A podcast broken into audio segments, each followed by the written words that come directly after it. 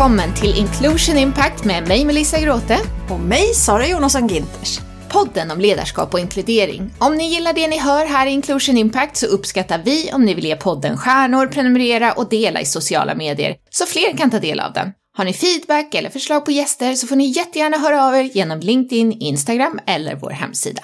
Veckans gäst är Pernilla Nissler som vi bjudit in för att ta del av hennes syn på ledarskap och inkludering. Pernilla är civilingenjör från Linköpings universitet och började sin karriär på Nokia.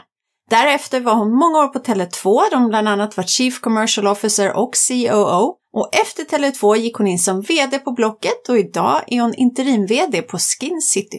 Pernilla beskriver sitt ledarskap som transparent, stöttande och krävande. Transparensen är ett återkommande tema i avsnittet.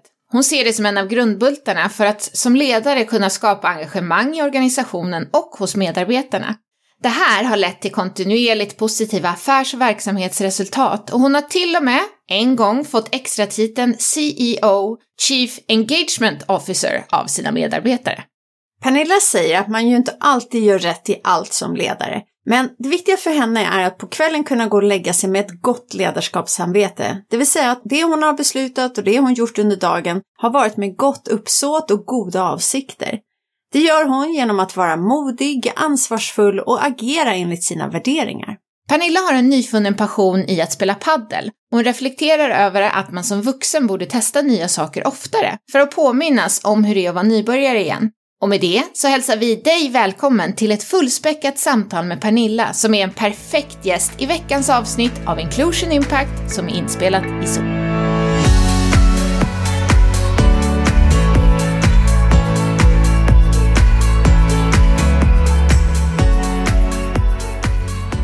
Hej Pernilla och välkommen till Inclusion Impact. Hej och tack! Jättekul att ha dig här idag. Hur är det med dig? Tack, det är jättebra. Vi är alltid nyfikna på våra gäster och hur deras eh, vecka varit fram tills vi sitter här idag. Har du haft någon höjdpunkt den senaste veckan du kan berätta om? Ja, faktiskt. Jag har under helgen fått suttit inne i en idrottshall och titta på när min äldsta son har spelat handboll och det var väldigt länge sedan. Så att eh, det var absolut min höjdpunkt. Att även få vara på fotbollsmatcher med mera publik och titta på barnen. Jag tycker det är, åh, det känns så skönt. Det går åt rätt håll äntligen. Mm. Verkligen, ja, vad härligt. Vidare så kommer vi prata om inkludering och ledarskap, men först vill vi jättegärna lära känna dig lite bättre, så skulle du kunna börja med att berätta om din karriär och vad du har gjort tidigare? Ja, jättegärna. Jag är civilingenjör från Linköpings tekniska högskola. Jag läste industriell ekonomi och har liksom vuxit upp inom telekom kan man säga. Jag jobbade många år på Nokia och det här var då för tiden som Nokia var liksom dashigt helt enkelt. Inom, liksom, det var ett väldigt starkt konsumentbrand. Efter Nokia så var jag på Tele2 många år. Har, på Tele2 jobbade jag alltid på företagssidan. Så min senaste roll på Tele2 var att vara affärsområdeschef för företagsmarknaden i Sverige. Som inkluderade då ett förvärv av danska TDC i Sverige som då var aktiva på den svenska företagsmarknaden. Så det var sjukt spännande. Och min senaste roll var som vd på Blocket. När har du roligast på jobbet?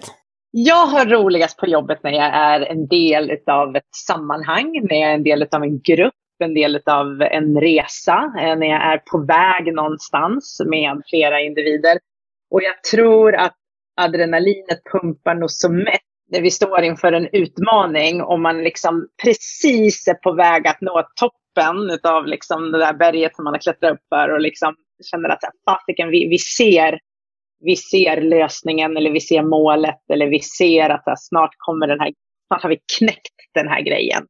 Och det är nog precis innan det som liksom adrenalinet pumpar som mest och då, då tycker jag det är jäkligt coolt. Och då återigen tillbaka till att få ha den här känslan med andra människor och i en grupp och i ett sammanhang. Jag spelade mycket fotboll när jag var yngre. Jag var aldrig duktig, jag satt alltid på bänken. Men jag fortsatte att göra det för att jag älskade att vara en del av laget. Liksom. Mm. Är det någon speciell roll du tycker om att ta i grupperna? Eller är det mer gemenskapen i gruppen? Eller vad är det som tänder den där gnistan? Gnista, eller som tänder gnistan hos mig, det är att vi gör det ihop och man skapar en gemensam kraft mot mm. något mål eller mot någonting. Men ofta i liksom egenskap av mina roller också så har jag ofta en ledande roll i den gruppen. Men det är inget självändamål för mig i, i det här projektet eller i sammanhanget eller vad det nu må vara. Utan tar ingen annan ledarrollen, då sätter jag på mig den, men, den hatten. Men jag är absolut inte främmande för att andra ska göra det. Jag är väldigt jag har ett väldigt delegerande ledarskap och jag tycker det är inte en individ på ett företag eller en chef eller en medarbetare eller en ledare som kommer liksom lösa biffen, utan det är när vi gör det ihop. Mm. Om du tittar framåt, har du någon eh, dröm eller någon så här bubblande intresse med någonting som du skulle vilja lära dig mer om, som du kanske kan lite om idag, eller något helt nytt ämne som du skulle vilja lära dig mer om? Ja, men jag tycker idrott är häftigt. Inte för att jag återigen är någon duktig, duktig på att utöva det, men det är det här laget, det är sammanhang och det är liksom viktigt redan från barns ben. Jag tror att det är väldigt fostrande. Båda våra barn håller på med lagsporter och det är ingen slump, utan det går både jag och Martin, min man och pojkarnas pappa, igång på. That said så är det alltid det jag har hållit på med också. Nu när den här förvanskade paddelbubblan har dykt upp så har jag liksom gått igång på paddel. Och det må tänkas vara liksom lite långt ifrån det här ämnet som vi pratar om nu. Men för mig är det så här, nej men fasiken, vara vuxen och vara nybörjare på någonting, det är inte helt vanligt. Utan som vuxen så går man ofta in i sammanhang där man eh, kan eller där man har hållit på med någonting under många, många år. Men det är inte paddel för mig, så där är jag utmanar mig själv lite grann. Jag ska fasiken bli riktigt bra på det, tänker jag. Ja. Riktigt bra utifrån mina egna perspektiv. Liksom. Så där lägger jag tid och fokus nu. Och, och, det är ett sätt för mig att må bra om man rör sig och det är friskvård och, och sådana här saker. Mm. Ja, men det var en härlig reflektion, det här med att man inte är nybörjare så ofta när man är vuxen. Den är väl värd att tänka på. Och paddel alltså, vilken fluga! Mm. Ja, vilken jäkla fluga! det är helt brutalt. Men det är, det är så här, lågt insteg, det tar inte så lång tid. Nu är det ju väldigt accessible för många. Det är snart tyvärr överetablerat, men ändå. Det är en riktig fluga kan vi säga. Mm. Det var perfect timing kan man säga för dem. Mm. Kul! Nu ska vi eh, prata om ledarskap och vi har faktiskt redan kommit in ju lite på det. Men hur skulle du beskriva ditt ledarskap, Pernilla? Jag drivs utav värderingar. Jag drivs utav att vara i positiva, eller i bra sammanhang. Och det är där jag leder också. För mig är det väldigt, väldigt viktigt att kvällen gå och lägga mig med det jag brukar kalla ett gott ledarskapssamvete veta att så här, det jag har gjort i egenskap av ledare och individ och människa har jag gjort med gott uppsåt, med god avsikt. Så här, det kanske inte blev rätt. Det kanske inte var den rätta lösningen jag valde att gå på eller det rätta svaret eller den rätta guidningen eller rätta coachningen. Men jag gjorde det med god avsikt. Och det är väldigt, väldigt viktigt för mig. Men att hamna där så är det väldigt viktigt för mig också att liksom kunna balansera två två värderingar ska vi säga i mig. Och det ena är att, att vara modig, att våga göra saker och ting. Våga fatta det obekväma beslutet, våga pusha lite mer, våga backa hem, våga vad det nu än må vara. Men också göra det på ett väldigt ansvarsfullt sätt. Och i ansvarsfullt sätt ingår liksom att göra saker och ting på ett schysst sätt. Och det är alltid lätt att ta upp situationen om, om någon inte performar på jobbet.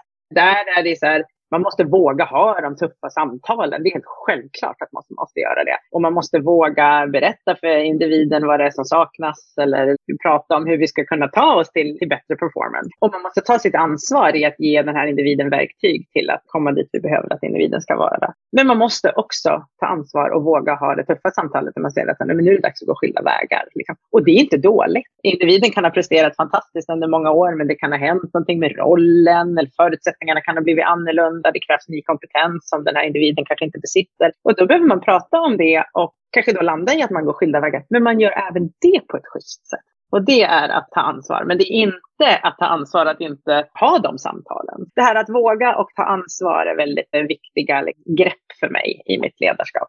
Och när vi pratar om det här värderingsstyrda ledarskapet eller approachen, för det pratas ju mycket om det, men ibland kanske kan bli lite så här otydligt. Så vad skulle du säga är motsatsen till den typ av ledarskap? Ja, men, ja, jag vet liksom inte vad det är så här, teoretiska eller akademiska definitionen eller svaret på det. Men för mig skulle det vara motsatsen till att inte agera värderingsstyrt för mig. Det skulle vara så här, någon säger åt mig att spring dit, gör så på det här sättet sättet. Och det inte alls sammanfaller med det jag tror på. Liksom. Det finns absolut branscher som jag aldrig skulle vilja jobba i för jag tycker att de står för fel saker. Det finns ledare jag aldrig skulle vilja jobba för för att jag tycker de leder på ett icke-humant eller icke-inkluderande eller icke-motiverande sätt. Så för mig, att vara i en miljö som skulle vara icke-värderingsstyrd skulle till syvende och sist handla om att vara i en miljö som inte funkar för mina värderingar. Och jag tror att det är väldigt viktigt att vi tre har säkert inte samma värderingar. Jag visar att de är ganska nära varandra, men kanske inte spot on lika överallt. Och så, så att olika miljöer kommer att passa olika bra för oss. Och där tycker jag att corona har varit väldigt, väldigt intressant att se och bevittna hur organisationer och individer, kollegor, företag, vänner, familj har tagit sig an corona och hur, man, hur en del följer restriktioner till punkt och pricka me, väldigt mycket så. Jag är så här, har väldigt så här, myndighetsrespekt liksom, och jag gör som jag blir tillsagd väldigt mycket vad gäller sådana saker. Medan andra har liksom så här, hittat så här, tolkningar i restriktionerna som gynnar en själv. Och det tycker jag har varit eh, intressant att bevittna. I en del sammanhang har man blivit så här, positivt överraskad och stolt och liksom så glad över att se hur organisationer och individer reagerar eller agerar. Och i andra sammanhang besviken. Mm. Över tid om du tittar tillbaka till mer i början av din karriär som ledare, hur har du utvecklats? Och när med dina värderingar? Är det någonting som du stod väldigt starkt i från början? Eller är det någonting som liksom har blivit tydligare vart efter? Eller hur har du utvecklats till den ledare som du är idag? Men jag tror att jag har varit värderingsdriven som individ ganska länge. Jag tror att jag har varit sån som ungdom och jag springer på liksom lite vänner i olika sammanhang, eller så ungdomsvänner som man sen springer på i, i vuxenlivet och även i arbetslivet. Så bara, ja, ränderna går aldrig ur, liksom. du har alltid varit på det här viset. Mm. Men jag tror att i takt med att man har blivit äldre och vuxnare så har jag blivit kanske tryggare i att så här, jo men det är okej okay att, att följa det som känns rätt i magen, även om någon annan tycker att det känns, låter lite konstigt. Man, man, man blir ju lite, man blir, man blir modigare i det. Och sen så tror jag med tiden också att jag har fått hjälp med ord på vad det är jag känner och vad det är, hur det är jag är. Värderingsdrivet ledarskap pratar man kanske inte jättemycket om på högstadiet när man var väldigt engagerad i, i elevrådet eller vad det nu må vara. Men vad kommer det ifrån från början då, tror du? Jag tror väldigt mycket kommer hemifrån. Mina föräldrar, jag kommer från en, jag är väldigt, väldigt lyckligt lottad. Jag kommer från en väldigt, väldigt trygg uppväxt i ett parhus med mina föräldrar och min lilla syster. Och jag är uppvuxen i ett hem där vi tycker om varandra och, och, vi säger det till varandra. Vi säger jag älskar dig varje kväll innan man går och lägger sig. Och mina föräldrar har sagt att de är stolta över oss väldigt ofta. Och det skapar ju en trygghet. Precis på det sättet så vill jag vara och faktiskt vara mot, mot våra pojkar. Får man den här inre styrkan så hjälper ju det en i livet. Och när man inte har den inre styrkan, man inte får den hemifrån, då är det så viktigt att vi i samhället hjälper hjälper till och ger den på andra ställen. Mm. Min man är oerhört eh, involverad i föreningslivet och det är en väldigt stark drivkraft eh, för honom som jag är väldigt imponerad av och stolt över honom för att han, eh, han vill vara den där vuxna som ger det här peppet för barn som får det hemma men som kanske ännu mer som inte får det hemifrån. Ja. Mm. Fint. Du, finns det också, har du någon sån här speciell tillfälle eller händelse som, som haft stor eh, påverkan på dig som ledare? Någon sån här defining moment? Finns det några sådana särskilda händelser? jag hade en eh, chef, eller ja, hon var en chef på, på Nokia som som var väldigt missunnsam och som inte alls var schysst. Hon hade det trassligt i sitt liv och det liksom rullade över i, i mitt och i andras liv. Och det, det, det var en defining moment för mig. Att så här, var schysst, liksom. Var schysst. Det är karma. It all comes back to you if you're not. Liksom. Så det var en sån, definitivt en sån. En annan var när jag var föräldraledig, eller tjänstledig i tre år. Vi bodde utomlands. Min man jobbade i USA och under tiden så var jag då medföljande och våra killar föddes där. Och för mig var det också en defining moment att känna att jag kunde vara borta från arbetslivet och arbetsmarknaden i tre år och komma tillbaka och det har gått ganska bra ändå. Och där och då, jag tror att det var främst när jag kom tillbaka och det satte fart igen så blev det en defining moment för mig. Det går faktiskt, tre år är väldigt, väldigt liten andel av ens karriär. Och det tror mm. jag framförallt att, ja det ska alla tänka på. Kanske framförallt kvinnor som liksom blir stressade när man ska gå hem och vara föräldraledig och sådana här bitar. Att det är okej okay att missa några månader eller några år. Det, det glöms inte bort. Liksom. Nej. Det var en defining moment. En annan defining moment var när jag gick in i väggen eh, för några år sedan där jag insåg att man får göra den här självrannsakan. Liksom, varför, varför mår jag inte bra nu? Och då, ja, men Martin och jag gjorde definitivt att vi mår bra, eller hur? Ja, vi mår bra. Barnen mår bra. Liksom, vi har tak över huvudet. Vi har möjlighet att betala våra räkningar varje månad. Och man får liksom, så här, vad är det som gör då att jag inte mår så bra just nu? Och det jag landade i då var att mina arbetsuppgifter var större delen av mina arbetsuppgifter var sånt som inte gav mig energi medan en mindre del av mina arbetsuppgifter var sånt som gav mig energi. Men där hann jag inte lägga min tid för att jag var tvungen att göra den här andra delen. Så det var också en defining moment. okay, vad är det för något som ger mig energi och hur, hur viktigt det är för mig att hitta en balans i min arbetssituation där uppgifter som ger energi får ta större plats än de som inte gör det. Det kommer alltid finnas uppgifter som inte ger energi, men det får inte vara majoriteten av mm. tiden. Och sen en, ytterligare några defining moments är man har varit i sammanhang där man liksom känner att nej men det här matchar inte mina värderingar. Eller defining moments där man är i sammanhang där man får energi av att så här, shit vad coolt, vi tänker likadant, vi resonerar likadant. Och det är ett exempel är Schibsted under tiden med corona. Jag är väldigt stolt över hur Schibsted och Blocket hanterade corona. Så, och det är också defining för mig, att det är så här, det här jag ska vara på det här mm. sättet vad det gäller de här sakerna. Härligt ja, många! ja, många och olika. Jättespännande ja, att höra. Du pratade tidigare om det här goda ledarskapssamvetet och att eh, alltid göra sitt bästa på det sättet. Men du sa också att ja, men ibland blir det kanske inte, det blir kanske inte alltid rätt, utan, men, men då har man testat. Så om du tittar tillbaka på misstag får man väl säga, och som kanske då inte föll ut på det sättet som du hade tänkt dig. Vad har varit de största lärdomarna som kommer ifrån misstag från din karriär? Men jag tror att de gångerna har det bottnat i att jag inte har följt min magkänsla tillräckligt fort. Och jag tror nio gånger av tio har det handlat om att det har varit fel individ på fel plats. Och det har gjort att den här individen inte har mått bra säkert. För att individen har inte känt att den har levererat och gjort det som förväntas av en. Och det har också gjort att resultatet inte har blivit tillräckligt bra. Och det är en fin balans i att så här, ge människor tid och möjlighet att utvecklas. Och så. Det ska man absolut göra.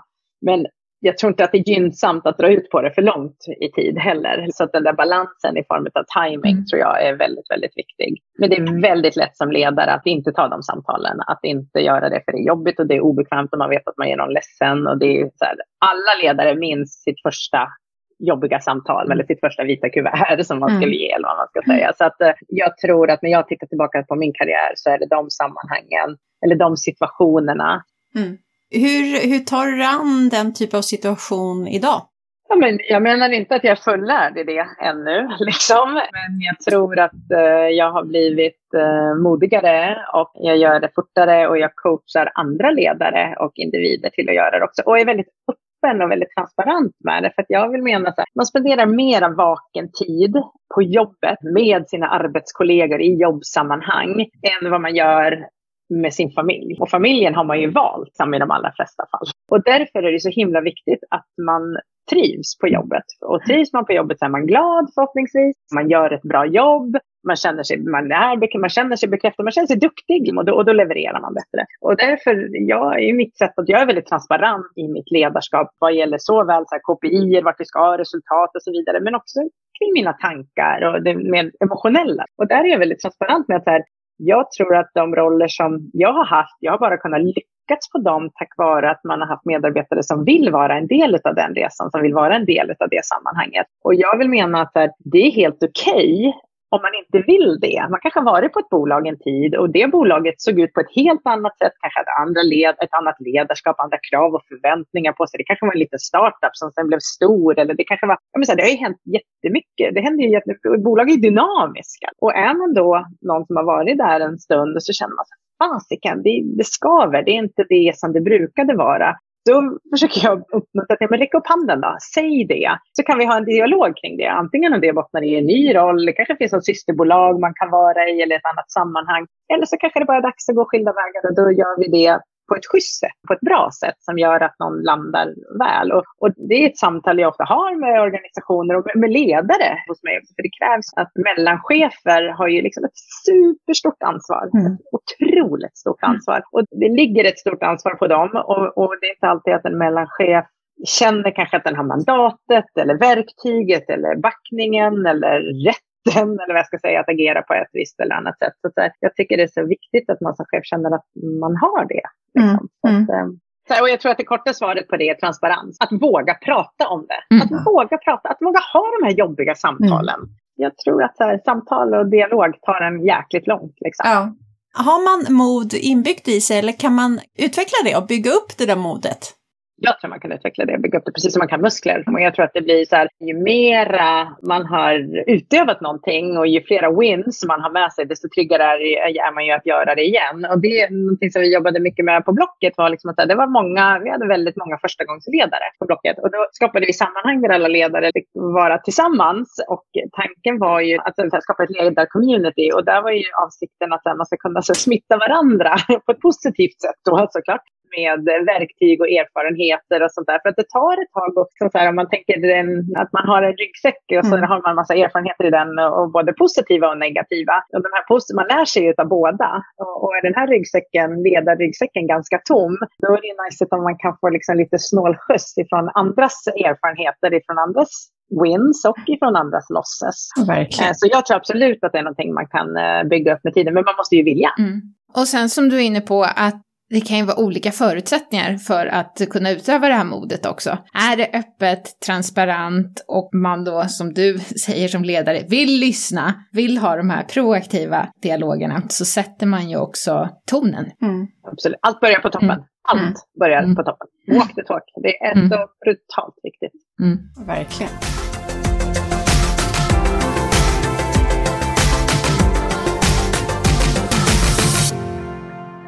Nu har vi kommit fram till våra fem snabba frågor med fem snabba svar. Vad är du stoltast över i ditt ledarskap?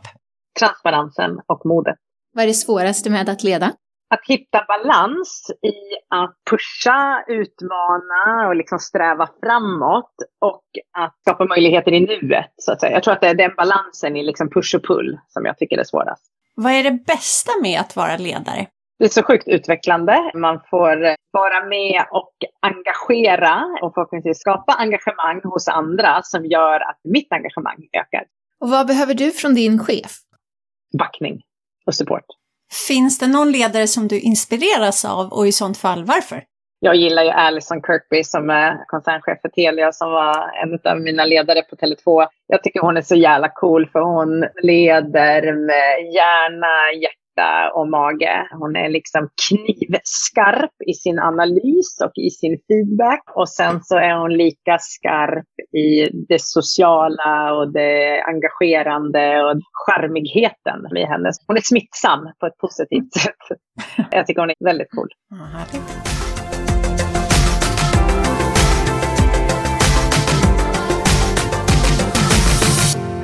Nu är det dags att hoppa in i andra delen där vi kommer att prata mer om inkludering. Vad är inkludering för dig?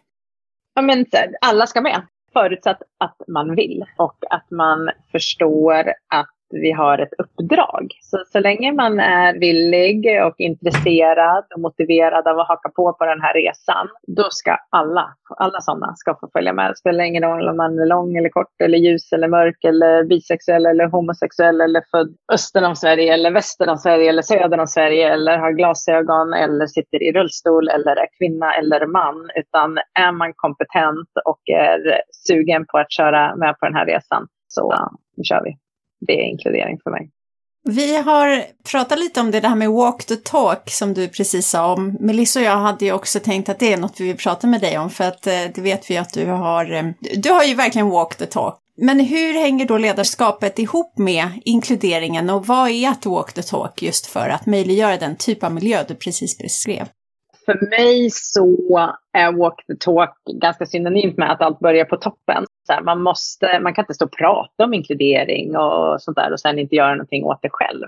Jag skulle säga att jag har walk the talk vad gäller könsbalans i ledarledet överlag i miljöer som har varit ganska mansdominerade både på Tele2 och på, på Blocket.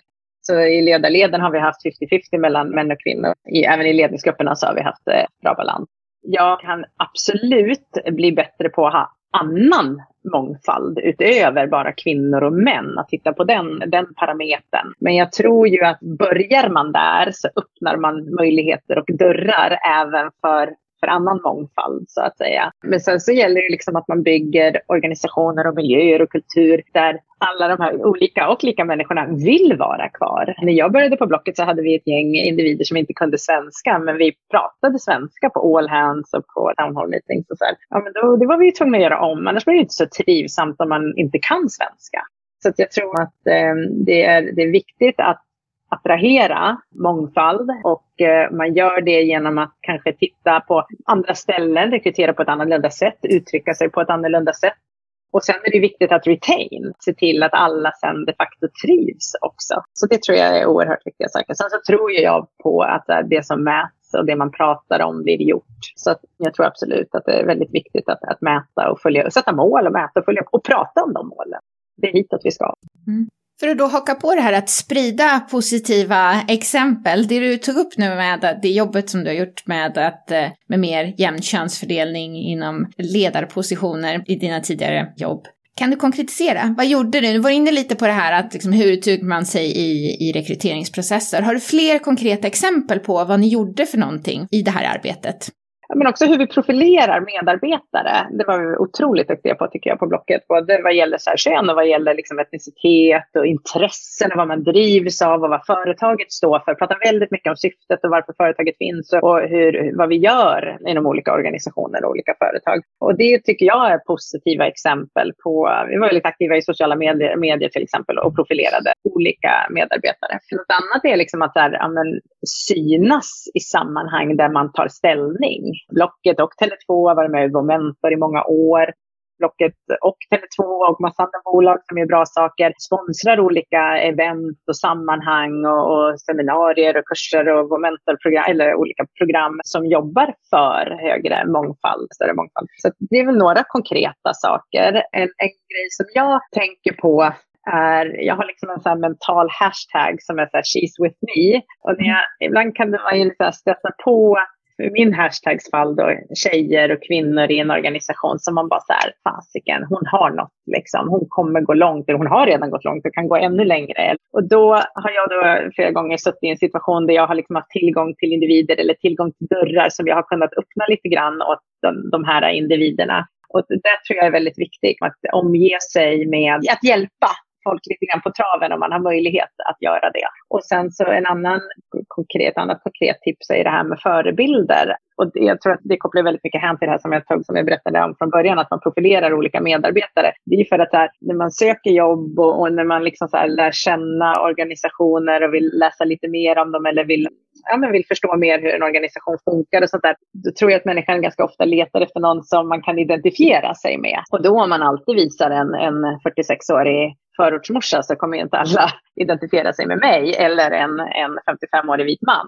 Utan så här, det är jätteviktigt att skapa förebilder. Jag tror att här, the future is bright. Jag tror att vi som har vuxit upp med de här, äh, i de här sammanhangen där det, spel, där det de facto spelar roll om man är tjej eller kille eller hur man ser ut och så vidare. Så här, vi är ju förhoppningsvis ett utdöende släkte. menar jag, liksom att här, den yngre generationen har jag jättemycket hopp till att de inte ska begå de här äh, misstagen som vi har, våran unconscious bias, att, att de inte har det helt enkelt. Men den unga generationen har ju ännu inte blivit alla företagsledare, så att vi behöver ju get our act together, även vi. För jag menar, jag tror att en, en ganska stor skillnad i det manliga och kvinnliga är att jag upplever när jag ser ut i näringslivet och i världen och i politiken och så här, att jag upplever att män ofta bedöms på vilket resultat de har presterat.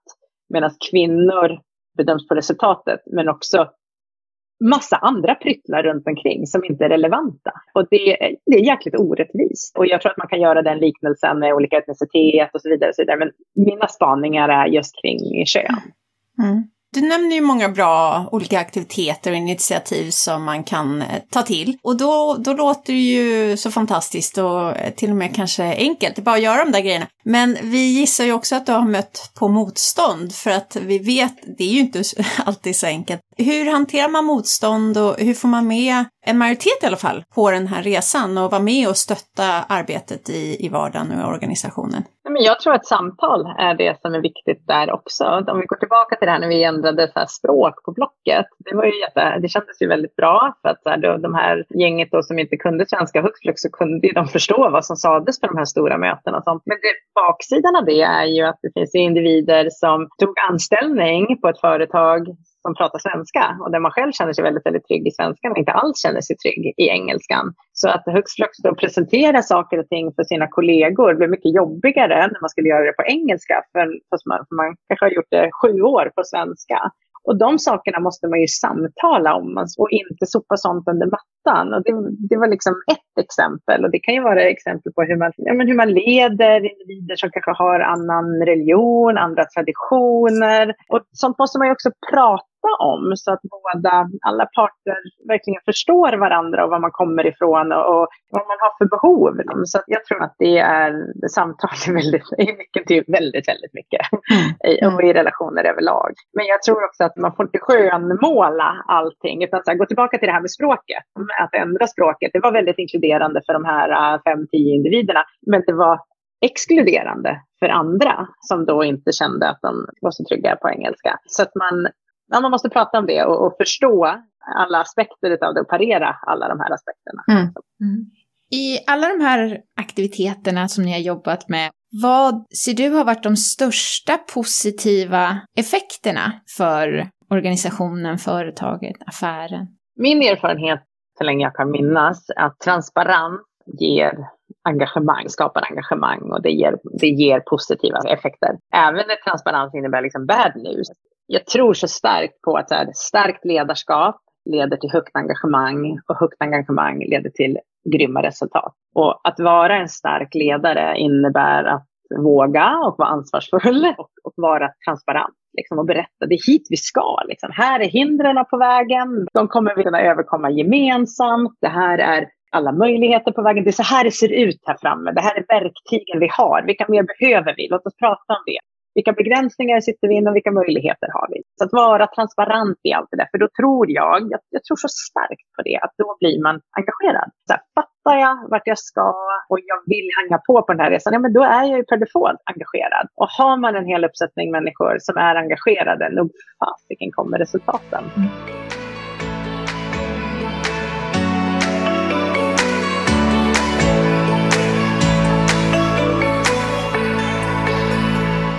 Har ju varit många år inom tech. Är det någonting du ser där tech har större möjligheter och kanske ligger i framkant när det gäller inkludering? Och också åt andra hållet, finns det större utmaningar inom vissa områden inom tech när det gäller inkludering? Gud, vilken bra fråga. Jag tror att det jag tänker på spontant vad gäller så här, ligger i framkant och sånt där är ju att tech är ju så nära oss konsumenter nu som det aldrig har varit tidigare. Förut var ju teknik någonting som företag höll på med sinsemellan. Medan nu är ju allting tech. Jag bytte telefon häromdagen och sen så gjorde jag det på ett väldigt dåligt sätt så det slutade med att jag stod utan bank-id. Så jag fick ta mig till en fysisk bank. Och på en sekund så hamnar man utanför samhället. Man kan inte mm. swisha mm. pengar, man kan inte liksom köpa någonting, man kan inte, ja det är tusen saker man inte kan göra utan bank-id. Och, och det tänker jag att här, eftersom det hamnar hos konsumenten så är det så i slutändan på ett eller annat sätt. Så är det ju så väldigt många företag idag som har mångfald i sin kunskap. Så vi kan ju lära oss så himla mycket utav våra kunder och deras beteenden och behov och, och så vidare. Och jag menar, det, vare sig det är inom sjukvården, det kommer alla slags kunder inom sjukvården. Vara de som står helt utanför samhället och inte har en chans att få ett bank-id ens om de går på, till eh, banken och ska, försöker att få det. Och de som bor i Djursholm som har... Så, att så här, det är ju otroligt många företag som har nära tillgång till, techföretag som har nära tillgång till eh, stora kundinsikter. Och eh, där har man jättemycket att hämta, tror jag. Och, och gör man nog idag där, tycker du? Just Nej, jag tror absolut att man kan göra ännu mer. Mm. Jag, tror att man, jag tror att det vore sjukt coolt om man aktivt byggde en organisation som var väldigt representativ av kundbasen. Det är nog ganska få organisationer som ser ut på det sättet. Men det vore ganska häftigt. Det är en, mm. en häftig tanke att leka med. Eller kundbasen som ser ut idag eller så som man vill att kundbasen ska se ut imorgon. Men hur, hur, hur vill vi då, hur behöver organisationen se ut från det perspektivet? Och egentligen väldigt logiskt. Att, mm, att man ja. skulle göra det. Ja, absolut. absolut. Men ja, det, det, är ju inte så de flesta företag tänker. Nej. Nej, men så det tror jag är en väldig uppsida en nedsida då, det är väl att det finns gamla sanningar, att det är killar som håller på med teknik och det är inga tjejer som går ingenjörsutbildningar och bla bla bla bla bla bla. Och tjejer ska vara på HR eller alltså mm. så man bara överdriver det hela liksom så här. Och sånt måste vi bara så skaka av oss. Det är ju bara skitsnack. Det finns ju massa tjejer som håller på med teknik och massa killar som håller på med HR. Så låt oss bara se till att vi, vi rekryterar på det viset också. Ja, verkligen. Om vi blickar framåt då, har du någon omvärlds eller framtidsspaning när det gäller ledarskap och inkludering inom tech? Ja, men jag tror överlag att the future is bright för att den yngre generationen är klokare än vad vi har varit och vi är klokare än vad våra företrädare har varit. Så, att så här, det, det, tror jag på. Och, sen så, och jag tror att den yngre generationen är långt mer syftesdrivna och långt mer värderingsdrivna. Så, att så här, de kommer inte så här, köpa att det ser ut på ett visst sätt när vi inte drar dem eller ifrågasätter det. Så här, och jag tycker att så här, bara det att vi sitter och pratar om det här nu är ju fantastiskt. Det var ju säkert någons framtidsspaning för några år sedan att man skulle prata om sådana här saker. Liksom. Ja. Och, och prata är ju första steget och sen agera. Så att, så här, jag tror att så här, ju mer vi pratar om det, desto mera action kommer mm. sker. Mm. Men det är väldigt viktigt att man inte bara hamnar i det här tjej och kille, utan att det är mångfald på, på totalen. Men jag tror det här med tjej och kille, börjar man där så börjar man eh, riva en del av murarna så att säga, som, som gynnar all slags mångfald. Ja. Nu börjar vi närma oss eh, slutet på det här samtalet och vi undrar om du skulle kunna ge oss tre konkreta tips på när det gäller ledarskap och inkludering. Vad skulle du säga är de tre viktigaste actions som man kan ta? Ja, men så här, walk the talk slash det börjar på toppen. Jag tror att det är super, super viktigt. Det går inte att snacka om att det ska göras på ett visst sätt, utan agera gör det. Så det är det ena. Ett annat tips är att skapa en miljö där inte bara attract utan även retain, där alla de här, all den här mångfalden trivs och presterar. För det får man liksom inte glömma att det handlar om att prestera också. Det är ett jobb. Vi ska göra resultat. Och det tredje skulle vara då att explora mer kring så här, hur kan vi använda vår kundbas och inspireras även organisatoriskt utifrån hur våra kunder ser ut och vad de vill och vad de tycker och tänker om saker. Ja, grymt. Så agera, bygga miljöer där medarbetare trivs och presterar och så inspireras av kundbas. Väldigt konkret och bra. Har du också något eh, vardagstips, eh, någonting som våra lyssnare kan börja göra redan idag för ökad inkludering? Ja, jag, jag, den här hashtaggen She's with me som jag har, det behöver inte vara She's with me. Det kan ju vara He's with me eller he, She It is with me. Utan så här, jag tror att vara observant och att agera. Öppna den där dörren eller ha det där samtalet eller tipsa om den där individen eller bjuda in till det där sammanhanget om man har möjlighet till att göra det. Om man sitter på möjligheter att vara generös med dem och dela med sig av dem. För vi sitter på flera sådana möjligheter tror jag än vad vi nog tänker på. Vi, vi är många som är privilegierade. Då menar jag inte finansiellt utan jag menar i, i andra slags möjligheter. Och de tror att är vi generösa med dem och använder dem klokt så kan det ske massor med bra effekter vad gäller mångfald och inkludering. Jättebra sista medskick, någonting att verkligen fundera på. Vad kan just du göra? Stort tack Pernilla, det har varit jättekul att få prata med dig här idag. Tack detsamma, vilken härlig start på dagen. Sara, Pernilla pratade om sin nya paddelpassion och det gjorde mig nyfiken på, har du testat någonting nytt så här på, på äldre dagar eller senare i livet? Medelåldern tänker du på ja. Nej, men det har jag väl inte på länge tycker jag. Jag tycker jag kom in i någon trist bekvämlighetszon med åren. Men jag har ju en, en dröm mm, om berätta. att våga, ja, våga testa att rida För jag har alltid varit rädd för hästar sedan jag var barn på grund av lite inga bra upplevelser. Men nu har mina barn ridit i flera år och då har jag börjat närma mig hästar. Jag är till stallet och jag kan leda de här kusarna och så. Och då har jag tänkt nästa steg kanske borde vara att ta någon lektion med en riktigt, riktigt snäll häst för att bara få testa. För jag tycker att det ser härligt ut och hästar är ju härliga djur. Men jag har den här rädslan och det är svårt att komma över den. Mm. Jag vet inte riktigt hur, men jag vill. Jag vill. Mm. Det är klurigt det där med, med rädsla, hur det, kan, hur det kan stoppa oss. Men jag tycker att det låter som att du är redan på gång. Ja, men jag tror det. Du är i stallet, du Mm. hjälper dina barn. Ja. Du är på gång. Det kommer hända. Det kommer hända. Ja. Det kommer hända. Det kommer hända. Du då? Jag står här bredvid och hejar på. Ja, men det är bra. Det är bra. Jag har testat eh, på att, eh, att campa. Mm. För eh, det är ingenting som jag gjorde som barn och har heller liksom inte gjort tidigare i livet. Men min eh, man tycker mycket om att campa och nu när barnen har blivit lite äldre så, så har vi gett oss ut ett par gånger. Och det är jättekul att göra någonting kanske som man inte riktigt förväntar av sig själv. Och sen så är det ju väldigt härligt att känna sig trygg i att testa på någonting nytt. Mm. Han vet ju det här, han kan ju det här, han, vi har all utrustning och han har koll på läget och sådär. Ja. Så det är liksom första steget i att lära sig någonting nytt. Och mitt nästa steg i det här, det är ju att jag nu ska börja få bättre kläm på hur allting det här funkar med att kunna sätta upp tältet själv och sådär. Så att jag är liksom redo för nästa steg i att lära mig mer kring att vara ute och campa. Bra. Men du, jag hejar på dig där också med tältet. Det är inte helt trivialt. Nej, den kanske det är nästa grej vi ska göra tillsammans också. Rid, rida ut i skogen och sätta upp tält. Ja, Tillsammans. teambuilding aktivitet för Inclusion Impact. Ja. Exakt, exakt. Det här var veckans avsnitt av Inclusion Impact med vår gäst Pernilla Nissler och mig, Sara Jonasson Ginters. Och mig, Melissa Gråta.